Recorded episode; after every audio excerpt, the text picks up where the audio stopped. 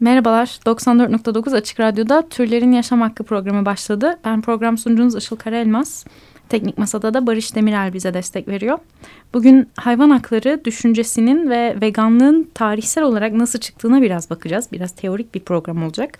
İlk kimler düşünmüş bu konuda ve hayvanlara hangi hakları teslim etmişler? Ne zaman, vegan kavramı nasıl çıkmış ve bugünkü durumda nasıl gelmiş? Diye bunları konuşmak için stüdyoda çok değerli bir konuğum var. Vegan bir akademisyen kendisi Berk Efe Altınal yanımda. Efe hoş geldin. Merhaba, hoş buldum. Ee, sen İstanbul Gelişim Üniversitesi'nde Çocuk Gelişim bölümünde öğret- öğretim görevlisisin.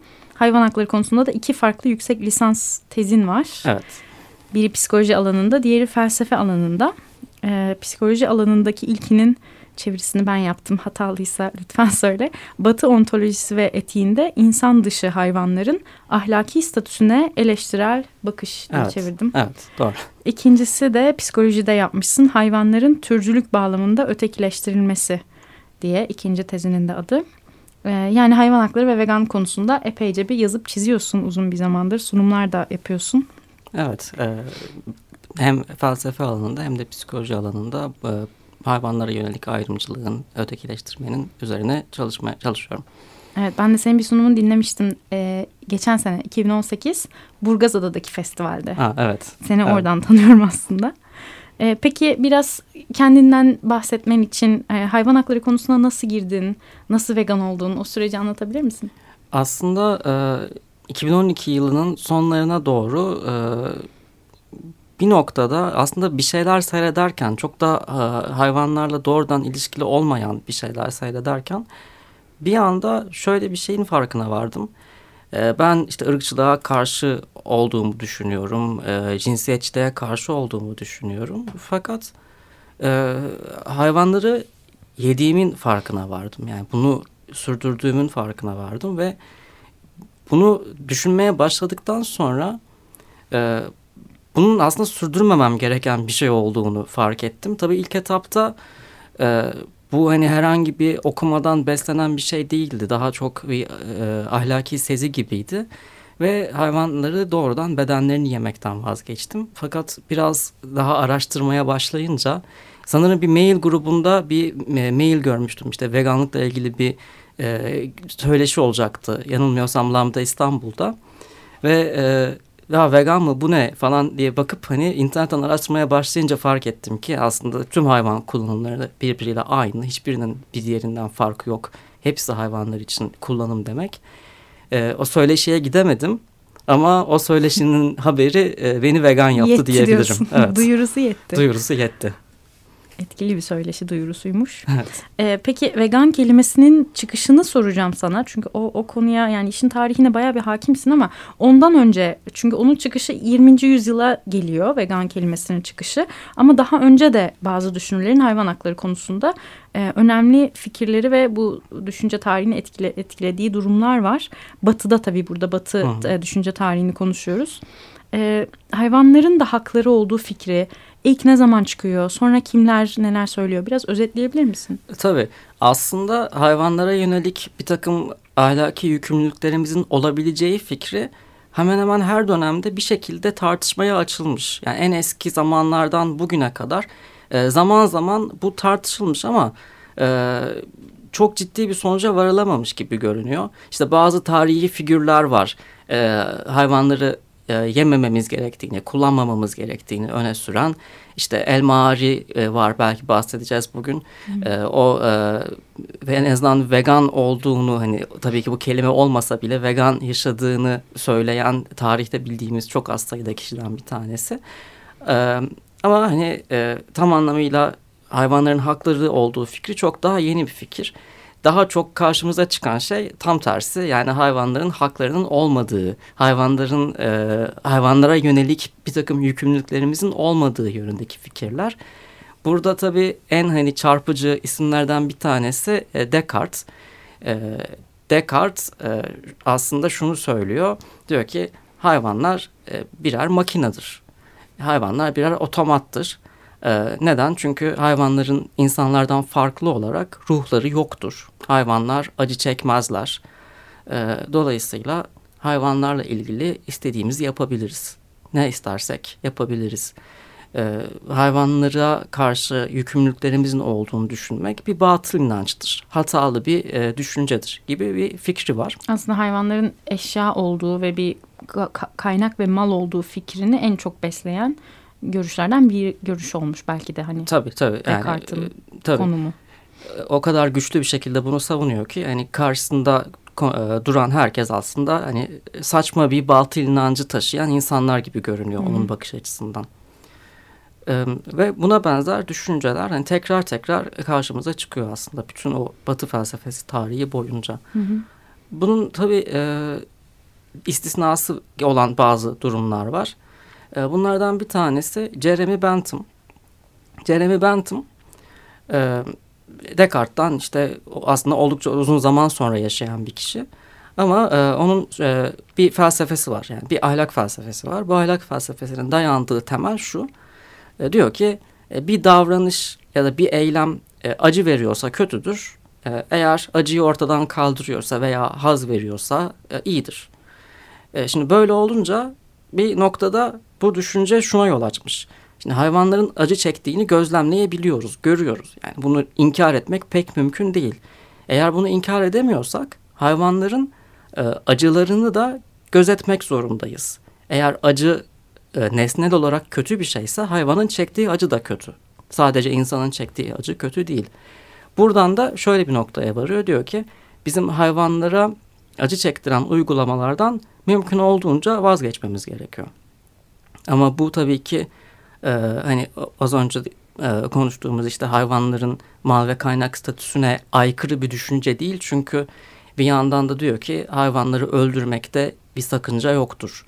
Çünkü hayvanlar e, geleceği tasavvur edebilen varlıklar değillerdir diye düşünüyor. Hı hı. Dolayısıyla hani bir hayvanı öldürmek acı çektirdiği zaman kötüdür.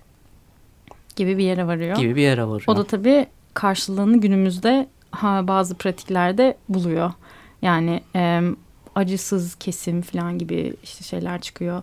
Ya da hani acı çektirmediğimiz sürece istediğimiz her şeyi yapabiliriz hayvanlara gibi bir durum çıkıyor. Hala mal ve kaynak olarak tabii, görmeye tabii. devam etmiş oluyoruz yani. Tabii. Aslında Bentham'ın fikirleri özellikle İngilizce konuşan dünyayı çok ciddi anlamda etkilediği için hem e, Batı Avrupa'da hem Kuzey Amerika'da e, bu fikirler işte tam da az önce e, bu e, acısız, acısız kesim gibi işte ya da hayvan kullanımına yönelik hayvan refahı yasaları gibi bir takım düzenlemelere yol açmış.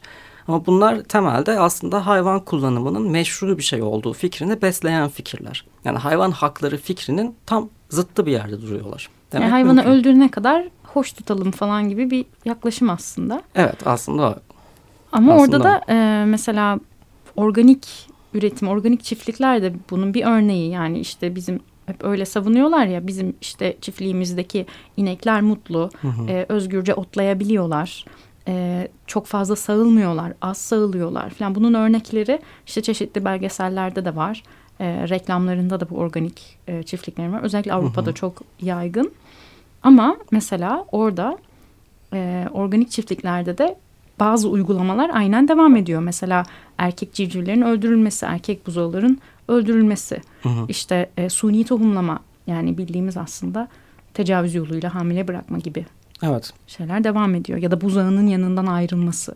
Kesinlikle. Aslında burada Bentham'ın düştüğü hata tam da bu. Yani e, hayvanlara e, acı çektirmeyi azaltma fikri, hayvanı öldürülebilecek ya da kullanılabilecek bir şey olarak görmeye devam ettiğimiz müddetçe sadece e, bir fikirden ibaret kalmak durumunda. Çünkü hayvanlar birer mülk olduğu müddetçe aslında alınabilecek bütün önlemler, yapılabilecek her şey mülk sahibinin çıkarları dahilinde yapılıyor.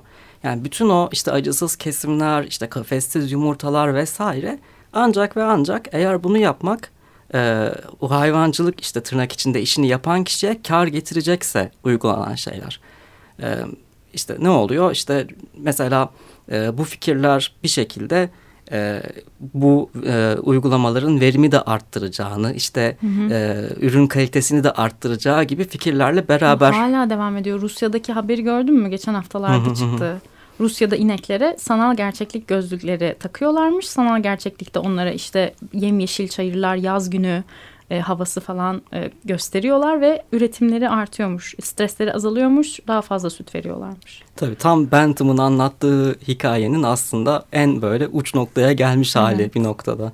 Tamamen sanal bir dünya yaratıp hem işte e, sözüm ona işte hayvan için daha olumlu bir koşul yaratıyorlar, hem de hı, ürün kalitesi artıyor. Böylece herkes memnun ve artık hayvan kullanımının kendisini sorgulayacak bir zemin kalmamış gibi görünüyor. Hı hı. Aynen. Ee, peki hayvanların burada da hala hayvanların insanlar için var olduğu ve işte mal ve kaynak olduğu görüşü devam ediyor. Evet. Peki bunun böyle olmadığı fikri nasıl çıkıyor? Aslında e, bu fikri takip eden yıllar içerisinde zaman zaman bir takım insanlar, özellikle bu hayvan e, meselesini önemseyen e, çevrelerde e, buna itiraz etmişler. E, örneğin yani bunun tabii ki e, belgelerini bulmak güç. Yani çünkü günümüzdeki gibi işte internet olmadığından, yazışma imkanları vesaire daha kısıtlı olduğundan tam olarak bilmek mümkün değil. Ama bazı belgeler var. Örneğin e, bir vejetaryen derneği var İngiltere'de ve bir yayın organları var. Burada işte mektuplaşmalar var, okuyucu mektupları. Ee, yani işte yirminci yüzyılın başından itibaren zaman zaman çeşitli e, okurları bu derginin e, bir takım mektuplar yazıyorlar. Diyorlar ki yani biz işte hayvanları işte yemiyoruz e, ama yani sütlerini kullanmak da bu hayvanları e, kötü bir noktaya getiriyor. Yumurta kullanmak da bununla aynı. Neden buna devam ediyoruz gibi sorgulamalar e, ortaya çıkmış. Hı. Ama bunlar kurumsallaşamamış ve E, ciddi bir şekilde savunulmamış uzunca bir dönem boyunca. Bunun işte aslında yani savunusunun e, ciddi bir şekilde yapılmaya başlanması e, bin dokuz yüz kırklı yıllarda ortaya çıkıyor. Hı hı. Burada da e, bir takım öncü insanlar var. Bir tanesi Donald Watson, bir tanesi Leslie Cross. E, bunlarla beraber e, küçük bir çevre bu konuda artık ciddi bir e, hareket başlatmışlar. Ee, özellikle işte bu vejetaryen derneğini eleştiriyorlar açık bir şekilde ve aslında bir noktada şunu söylüyorlar: ee, hayvan eti yemekle e, hayvan sütü içmek arasında ya da yumurta yemek arasında temelde hiçbir fark yok. Diğer hayvan kullanımları bunlarla aynı. Eğer biz burada bir yanlışlık görüyorsak tamamını reddetmemiz gerekiyor. Ama bu fikirler tabii ki o dernek tarafından çok daha olumlu karşılanmamış. Çünkü zaten oturmuş bir dernek var, işte hmm. bir sürü üyeleri var falan. Hani o kurumsallık bir noktada e, ideallerin yerine geçmiş demek mümkün sanırım. Hmm. Ve e, bu fikirleri kabul etmek yerine bu grubu dışlamayı daha çok tercih ediyorlar. Bu grup da bir noktada ya bu iş böyle gitmeyecek, hani bu e, vejetaryenlik kavramını değiştirmemiz pek mümkün değil gibi görünüyor. Bu derneği de değiştirmek mümkün değil gibi görünüyor diye düşünerek e, buradan kopuyorlar. İşte yirmi kişi yanılmıyorsam. Ve yeni bir şey başlatmaya karar veriyorlar. Bu yeni bir şey başlatırken de bir yani birçok isim önerisi gelmiş. Acaba ne desek buna? İşte hani bir şey demek istiyorlar. Yani vejetaryen demek istemiyorlar artık kendilerine. Bu Hı-hı. kavram yanlış geliyor. Ve e, şöyle bir fikir nihayetinde bulmuşlar. Hani biz bu vejetaryenliğin içinden e, gereksiz şeyleri çıkarıyoruz. Yani doğru olmayan şeyleri çıkarıyoruz. O zaman acaba şey mi yapsak? Hani hiç, bu kelimenin içinden bir şeyleri mi çıkarsak? O yüzden de E, kelimenin başı ve sonunu birleştirip vegan diye bir kelime Hadi üretmişler. Ya. Vegan öyle çıkmış. Vegan yani. öyle çıkmış. Sonra da gazete çıkarmaya başlamışlar, Vegan News diye. Evet. Ve orada yayılmış. Ve bin dokuz yüz kırk dörtte yani İkinci Dünya Savaşı'nın en hani ağır olduğu, işte ekonomik anlamda çok kötü bir durumun olduğu bir Hı-hı. ortamda, şiddetin çok görünür olduğu bir ortamda böyle bir fikirle ortaya çıkmışlar. Böylece vegan kavramı da doğmuş oluyor. Evet, böylece vegan kavramı da doğmuş. Şimdi e, bence bir müzik arası verme zamanı evet. Şimdi. Sen bir şarkı getirdin. E, neyi anlatıyor? Söyleyip anons etmek ister misin? Evet, aslında e, şarkının adı Dona Dona. E, İngilizce versiyonun adı Dona Dona. İlk e, versiyonu e, Yidiş e, olarak yazılmış ve Dona Dona şeklindeymiş. E, aslında bir devrim şarkısı ve E, Yahudi soykırımı bağlamında yazılmış bir şarkı ama bir metafor kullanıyor, ee, bir buzağı üzerinden yani anlatıyor e, anlatmak istediği durumu.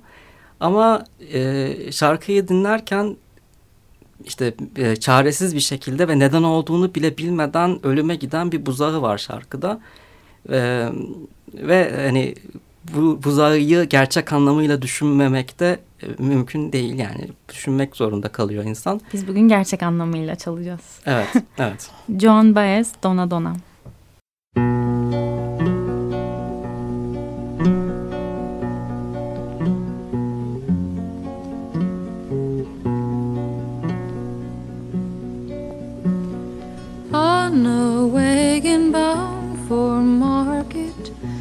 There's a calf with a mournful eye.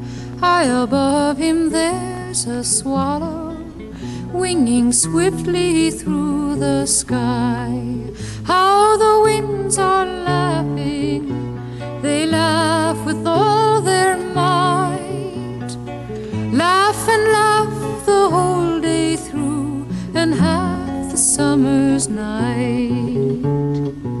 Dona dona dona, dona dona dona dona, dona dona dona dona, dona dona dona dona.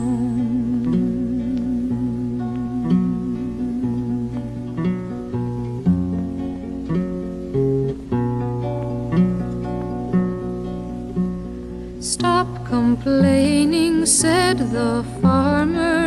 Who told you a calf to be? Why don't you have wings to fly with, like the swallow so proud and free? How the winds are laughing, they laugh with all their might. Laugh and laugh the whole day through, and half the summer's night. Dona, dona, dona, dona, dona, dona, dona, dona, dona, dona, dona, dona, dona, dona, dona.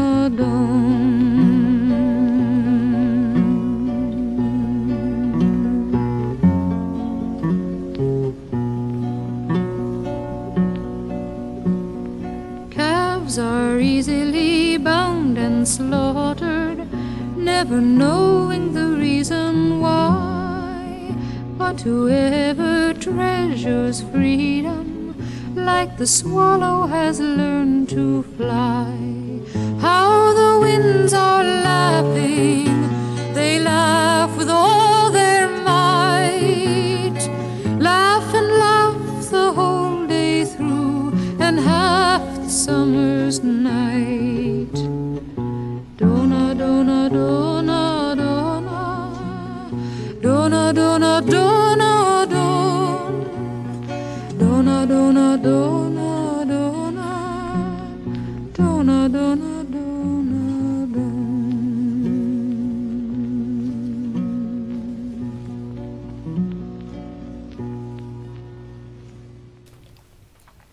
doksan dört nokta dokuz Açık Radyo'da Türlerin Yaşam Hakkı programı devam ediyor. Joan Baez, Dona Dona dinledik. Bugün konuğum vegan akademisyen Berk Efe Altınal'la birlikteyiz. Veganlığın ve hayvan hakları düşüncesinin batıdaki tarihini konuşuyorduk. En sonunda vegan kelimesinin bin dokuz yüz kırk dörtte nasıl çıktığını anlatmıştı Efe. Ee, şöyle bir tanımı var. bin dokuz yüz yetmiş dokuzda kabul edilmiş sanırım bu vegan derneğinin e, yayınladığı vegan tanımı hala da kullanılıyor.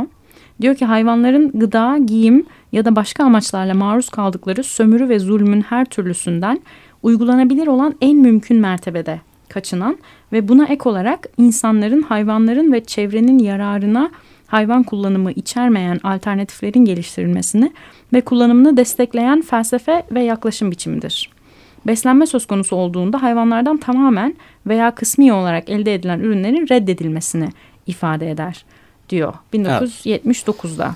Daha sonra peki buna meydan okuyan, bundan farklılaşan bir görüş daha çıkıyor.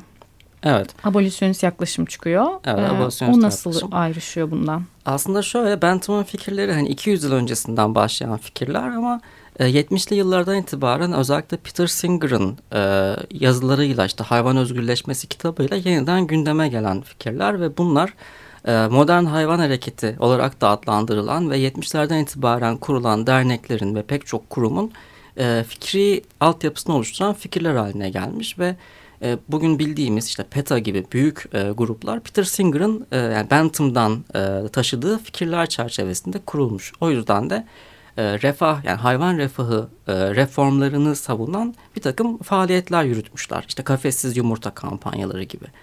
Bu noktada doksan altı yılında e, Gary Francione isimli bir hukuk profesörü bunu eleştiriyor. Hmm. Ve şunu anlatıyor, diyor ki e, birincisi Biz bu reformları yaparak hayvanları e, mal olmaktan kurtaramayız veya kullanılıyor olmaktan kurtaramayız. Tam tersi sürekli olarak hayvan kullanımını meşrulaştırır durumda oluyoruz hayvan hareketi olarak. Hı hı. Ama ikincisi, bu reformların kendileri zaten kendi amaçladıkları şeye bile ulaşamazlar. Çünkü temelde hayvan birer hayvanlar birer mülk olduğu müddetçe her zaman e, mülk sahibinin çıkarları mülkün e, çıkarlarının önüne geçecektir. Tıpkı e, insan köleliğinin devam ettiği yıllarda hiçbir zaman köleler için e, gerçek anlamda bir şey değiştirecek bir reformun olamayacağı gibi ve aslında reformun kendisinin de bir manası olmadığı gibi. Çünkü e, köle ne kadar iyi bir ortam sunarsak sunalım nihayetinde tutsak köle. Hı hı. İşte bu noktada şunu söylüyor. Bunu e, yani reform hayvan kullanımını düzenlemek yerine, şartları iyileştirmeye çalışmak yerine bunu ortadan kaldırmaya yönelmemiz gerekiyor. Abolisyon kelimesi oradan geliyor. Abolisyon demek bir uygulamanın kaldırılması demek ama tarihi olarak köleliğin kaldırılmasına referans veren bir kavram. Hı hı. O yüzden de e, abolisyonist hayvan hakları kuramını oluşturuyor. Burada veganlığın da işte aslında temeli, daha doğrusu veganlığın bir temel olması da bundan kaynaklanıyor. Çünkü E, Bentham'ın ve Singer'ın fikirleri üzerine kurulan e, hareket e, veganlığı bir temel olarak görmüyordu. Çünkü amaç e, hayvan kullanımını kaldırmak değil düzenlemek olduğu için hı hı. veganlık e, seçeneklerden bir tanesi gibiydi. Ama biz hayvan kullanımını kaldırmak istediğimizde, tamamıyla sona erdirmek istediğimizde e, temelde kendi üzerimize düşen şey mecburi olarak hayvan kullanımını kendi hayatlarımızda reddetmek oluyor. Peki Vegan Society'nin tanımı da aslında Hı-hı. tamamen kaldırmak üzerine, şu anda tekrar bakıyorum. Hı-hı. Daha daha sonra değişiyor mu onların pratikleri? Yani gene bu refahçı yaklaşımı mı yaklaşıyorlar ki Francione böyle bir eleştiri Hı-hı. getiriyor?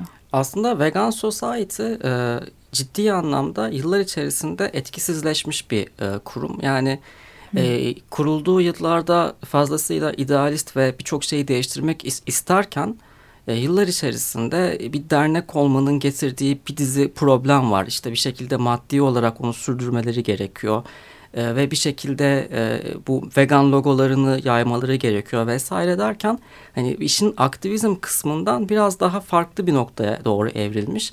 Dolayısıyla hani doğrudan e, bu anlamda faaliyet göstermekten e, geri çekilmiş demek mümkün. Mesela bunun çok iyi bir örneği birkaç yıl önce şöyle bir kampanya yaptılar.